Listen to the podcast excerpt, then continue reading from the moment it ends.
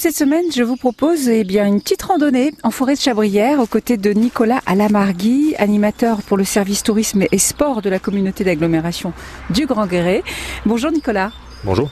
Point de départ Alors, le vrai point de départ de la randonnée, euh, c'est au, parc animalier.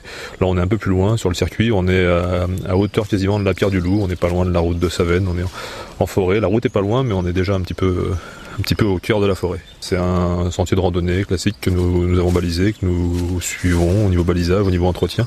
Donc c'est le circuit Pierre et Légende euh, au départ du parc animalier. Alors toute cette semaine, qu'est-ce qu'on va découvrir avec vous? Eh ben, Comme son nom l'indique, euh, la forêt de Chabrière et les pierres et légendes de cette forêt.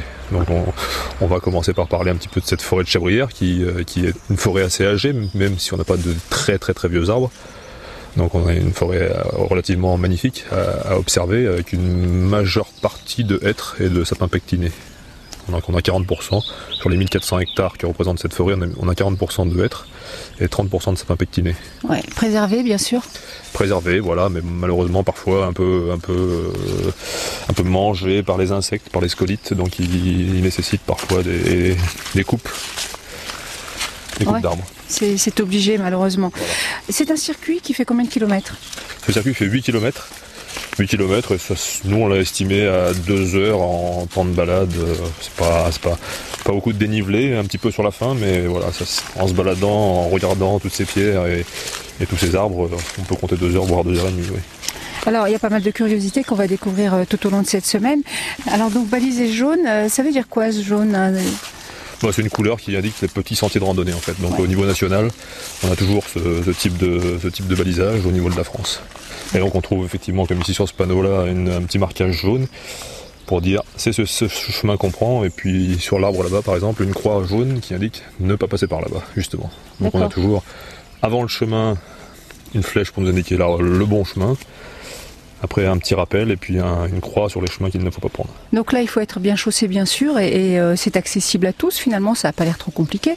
Non, non, non, jusque là, mais parce que là, on est sur une piste. Maintenant, ça se complique un petit peu. On va dire, on arrive au pied de, au pied d'une petite montée. Là, justement, on est en, vue de la pierre du loup devant nous.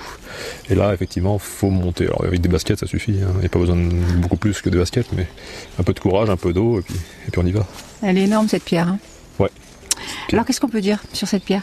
Eh ben alors il y a plusieurs légendes qui se rapportent à cette pierre en fait. Alors l'une des légendes les plus les plus entendues, ce serait qu'effectivement on voit, on voit, une, cavité. Euh, on ne peut pas imaginer quelle taille elle fait, je pense qu'elle fait 5 mètres de long cette pierre, et la cavité est assez profonde finalement. Donc une, des légendes les plus entendues, ce serait qu'une meute de loups vivait ici au Moyen Âge, ah et de ce point de vue-là, à surveiller la vallée et les pâturages en contrebas à l'époque où la vue était un peu plus dégagée. Et euh, je ne sais pas si ça a été fait exprès, mais bon, il y a quand même les loups de Chabrière juste à côté. C'est ça qui est surprenant, effectivement.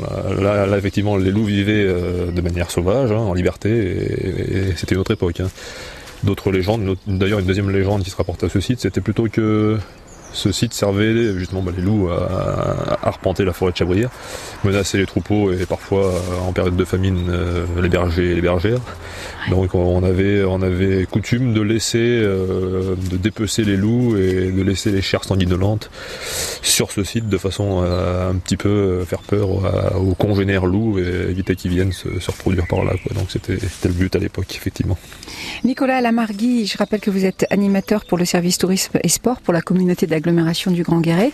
On va poursuivre notre randonnée, mais euh, demain, hein, à la même heure, sur France Bleu Creuse? Parfait.